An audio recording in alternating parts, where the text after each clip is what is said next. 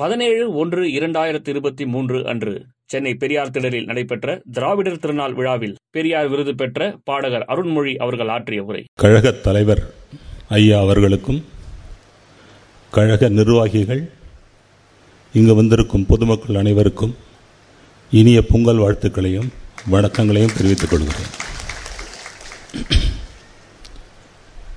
நீங்கள் படத்தில் பார்த்த மாதிரி ஒரு கிராமத்தில் குக் கிராமத்தில் இசை என்றால் என்னன்னே தெரியாத ஒரு கிராமத்தில் தான் நான் பிறந்தேன். யார்கிட்டையும் போய் படிக்கலை. படிக்காமையே எனக்கு என்னுடைய தாய் தந்தையின் என் ஆசையால் எனக்குள்ளே அந்த இசை வளர்ந்து கொண்டே இருந்தது.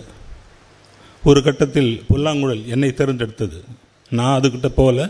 அது என்ன தேர்ந்தெடுத்தது.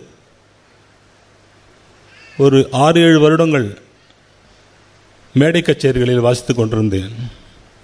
என் நோக்கம் எல்லாம் ஒரே ஒரு ஒலிப்பதிவு. அது ரெக்கார்டிங்னு சொல்லுவாங்க இல்லையா? ஒரு ஒலிப்பதிவில் நம்ம ஃப்ளூட் வாசிச்சிடணும் அப்படின்ட்டு ஒரு பெரிய அதுதான் லைஃப் ஆம்பிஷனாகவே இருந்தது. ஆனால் இயற்கை வந்து அவ்வளோ ஈஸியாக ஒன்று விட்டுற மாட்டேன்டா வாடான்னு சொல்லி. உன்னதமான இசை மேதை இப்போ இருக்கக்கூடிய இசை அமைப்பாளர்களில் குறிப்பிடத்தக்க உன்னதமான இடத்தை பிடித்திருக்கும் திரு இசைஞானி அவர்களின் இசையில் கிட்டத்தட்ட முப்பத்தி எட்டு வருடங்கள் அவர் கூடவே பயணிச்சுக்கிட்டு இருக்கிறார். எண்பதுகளில் சென்னை வந்தேன். நிறைய படங்களுக்கு வேறு வேறு இசையமைப்பாளரிடம் வாசித்தேன். நான் வாசிப்பதை அவர் கேட்கின்றிருந்து என்னை அழைத்து அவர் குழுவில் இணைத்துக் கொண்டார்.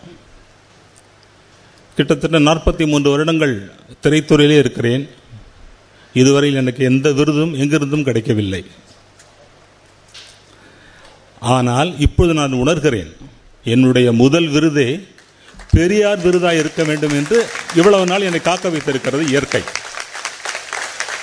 அந்த விருது எனக்கு கிடைப்பதில் மட்டற்ற மகிழ்ச்சியும் ஆனந்தமும் பெருமிதமும் கொள்கிறேன்